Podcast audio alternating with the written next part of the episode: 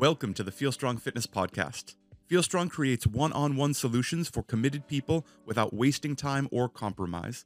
We build and rebuild motivated individuals using programs designed exclusively for them.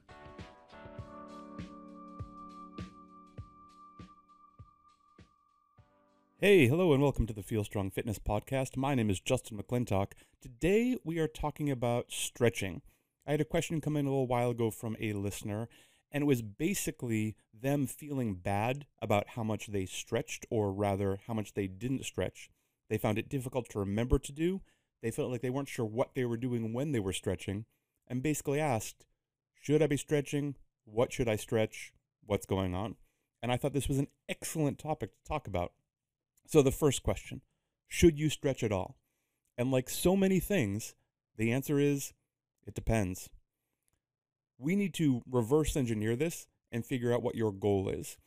If your goal is general injury prevention, if you feel fine, every, everything feels good, you feel healthy, there's no aches or pains, nothing feels tweaked, you don't have any chronic pain, there's not a lot to suggest stretching is really useful, especially before exercising.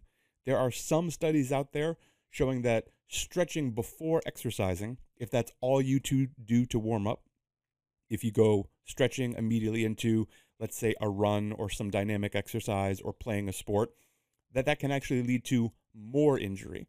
You're creating length without raising your core temperature or doing anything else, potentially putting these muscles at risk.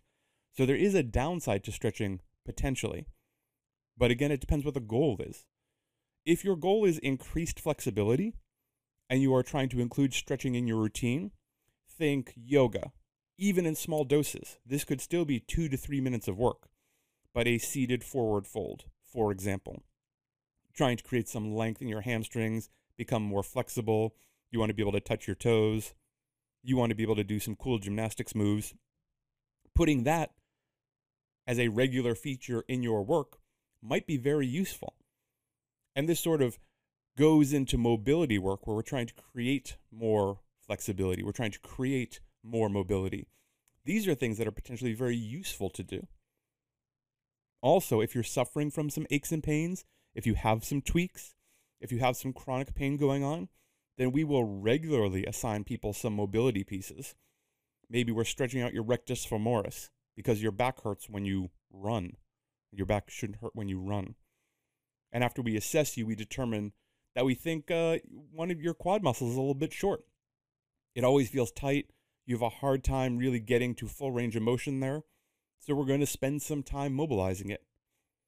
Also, with stretching, stretching isn't necessarily only a body weight activity. Right? The term stretching is pretty generalized, and that's fine. We're not going to dig into what you should call it. I honestly am a little indifferent if you say that you're stretching or you're working on becoming more flexible or you're working on mobilizing. These are different things, but I'm not going to get all worked up, whatever you call what it is you do. We regularly have people mobilize with weight, holding a dumbbell, working with bands, holding a barbell, working around a kettlebell, all kinds of reasons to do this. So I would start with what is your goal? If your goal is just everything feels good, I just don't want to get hurt, stretching is probably not the most valuable place for you to spend your time. There may be other places to spend your time, and there may be a mobilization or two we would suggest, but I wouldn't spend 15 minutes with just static stretching. To generalize, if we are giving someone a warm up, or if we are assigning a warm up in a group class, it will start with a short, static stretch slash mobility piece and immediately go into more dynamic work, working through ranges of motion, deliberately trying to bring the core temperature up, getting people prepared so when they hit the work, they're ready to work and they're not actually using the first five or six sets as essentially a warm up.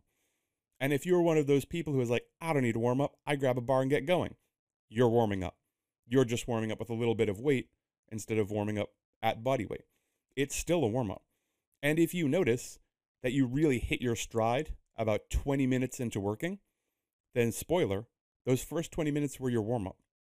And if you want to make them more valuable, if you wish those 20 minutes of you throwing your weight around or running hard or doing whatever it is you're doing felt better, you need to back it up another 15 or 20 minutes and give yourself a valuable, targeted, thoughtful warm up.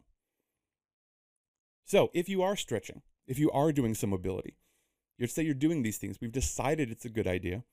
How do you know it's working? This is really important.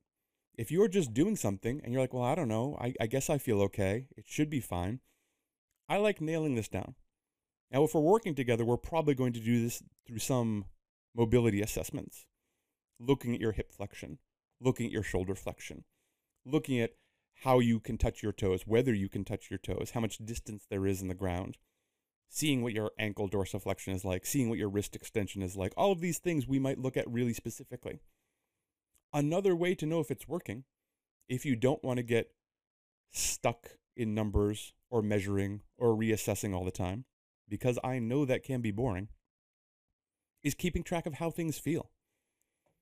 If you do a short static stretch and then a five to 10 minute dynamic warm up, and then you do your workout, your training, whatever it is, and you notice that you feel better than you usually do, then we found something that's working pretty well. If you spend 20 minutes, quote unquote, stretching, and you work out and nothing feels better, or if it even feels worse, then this probably isn't a great routine for you. It doesn't mean that all stretching is bad. It doesn't mean that all warming up is bad. But it likely means we are not doing the most valuable, most effective thing for you, and we are potentially wasting your time. I want to back up a bit and address the do I have to warm up? And it really varies person to person. There are people who never need to warm up, and there are fitness influencer types who, for some reason, like to make a big deal about the fact that they never warm up. So and so assigns these 5, 10, 15, 20 minute warm ups. I never warm up, I just get going. And as I mentioned before, they are warming up. They're just taking longer to get there. These also tend to be people with a very high training age, with very frequent training, who are training basically every day, if not multiple times per day. Often they are also people in the fitness space who are demonstrating movements, creating content with movements in them, etc., etc., as opposed to someone sitting in a desk chair for eight to 10 hours and then coming in and trying to do a bunch of thrusters and ride a bike really hard. Very different situations. They are staying more mobile. They are staying more flexible. They are staying a little warmer. They are going through these ranges of motion on a regular basis. I'm happy for them to say that they never warm up, but if you take a step back and observe the circumstances, it starts to make more sense. It doesn't mean warm ups aren't valuable.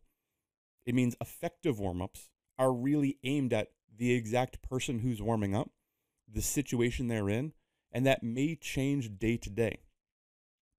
You should be aiming for your warm up to be effective and to always make it better. We do want you warm, we do want your blood flowing. We know that raising your core temperature is generally better for keeping you healthy and trying as much as possible to stay injury free. There is no such thing as injury prevention. Injuries happen. If you train long enough, if you train frequently enough, you will get hurt. We want to keep those instances as low as we can, as infrequent as we can, and of as low a severity as we can. We want it to happen fewer times. We want it to happen less often. And when it happens, we want it to be less bad. All of these things are good reasons to work on your mobility and flexibility. Now, I think it would be irresponsible if I didn't take a moment and talk about tendinitis and tendinopathy, sometimes also called tendinosis. Tendinosis, tendinopathy are essentially interchangeable. Tendinitis is common, happens all the time. It is also, in my humble opinion, misdiagnosed on a somewhat regular basis. Tendinitis, inflammation of the tendon, usually brought on by something fairly traumatic.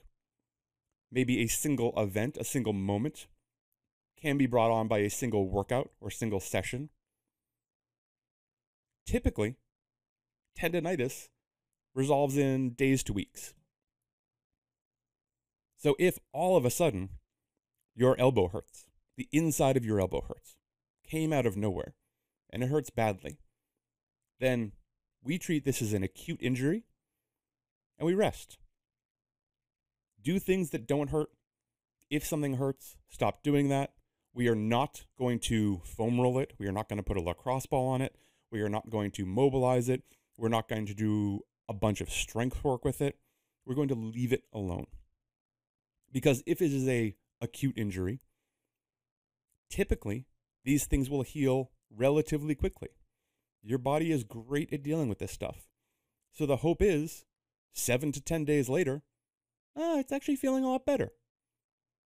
And we may not go back to exactly the kind of training we were doing, but we will start building up again and making sure we can move well, move some weight, go through some range of motion, try out different planes of motion with this, and see how it feels.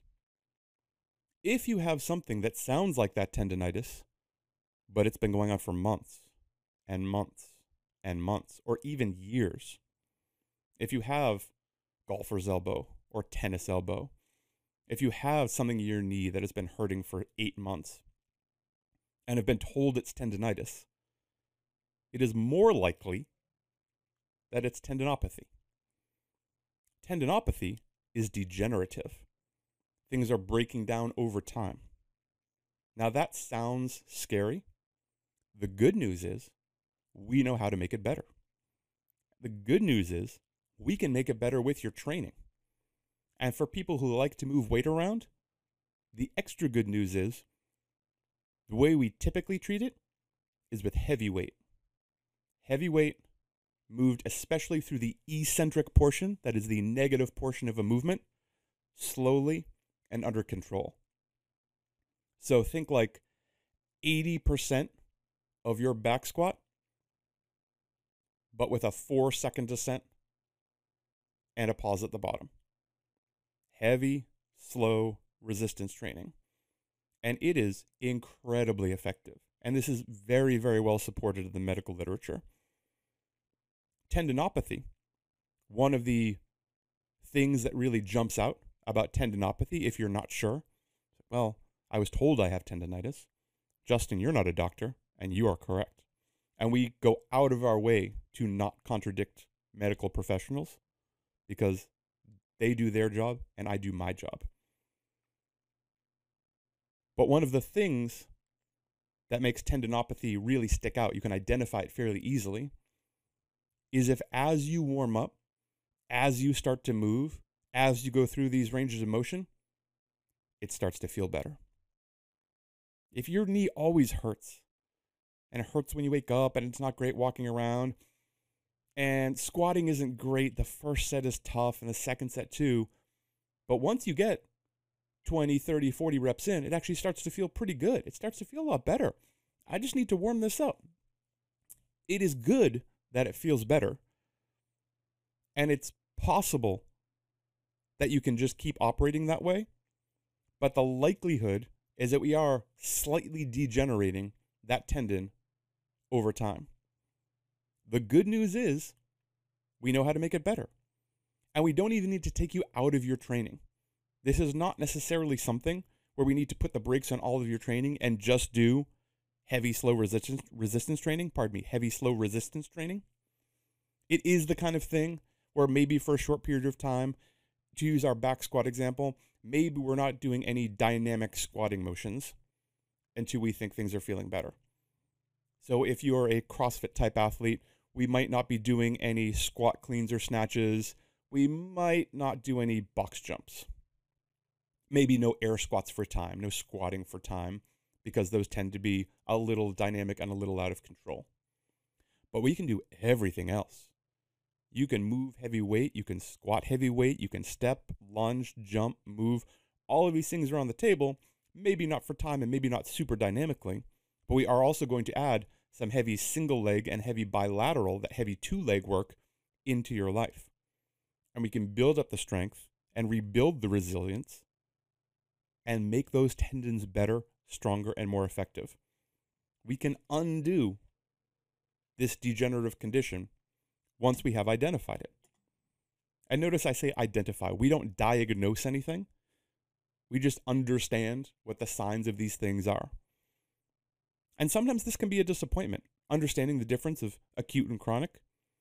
It is perfectly normal for an athlete, a client, to come to me and say, Hey, I was in class and this happened, and now my elbow really hurts. And I know you do all this work getting people out of pain, so what should I do?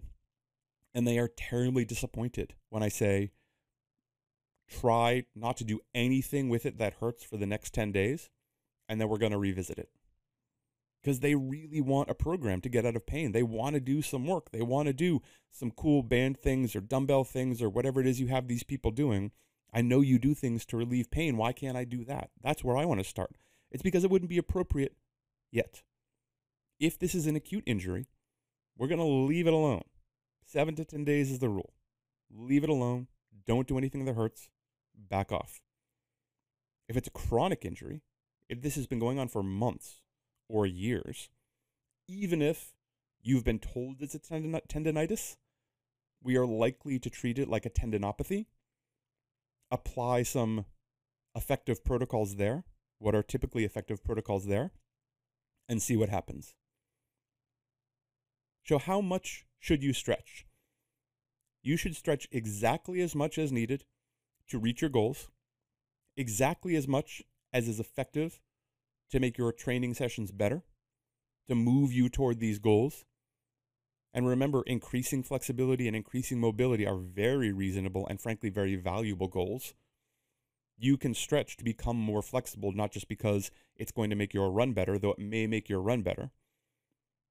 We should not stretch any more than we need to, and we should not stretch any more than is effective. Think about the ranges of motions you're going to go through. Think about your movement limitations. Target them, be effective, and think about raising your core temperature before you're going to hit a training session hard. I think that's what we have to say about stretching.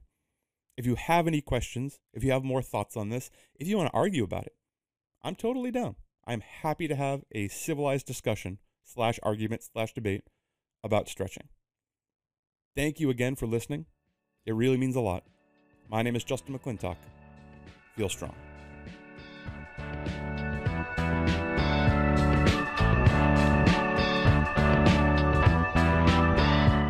Thank you so much for listening to the Feel Strong Fitness Podcast. If you want to reach out about solving your fitness problems, find us on Instagram at FeelStrongFit. You can also apply to get started now on our website, feelstrong.me. Subscribing, rating, and sharing this podcast is an enormous help and has more impact than you know. Thank you for doing that if you can. If you feel stuck, if you know where you want to go but you aren't sure how to get there, reach out. It's what we do.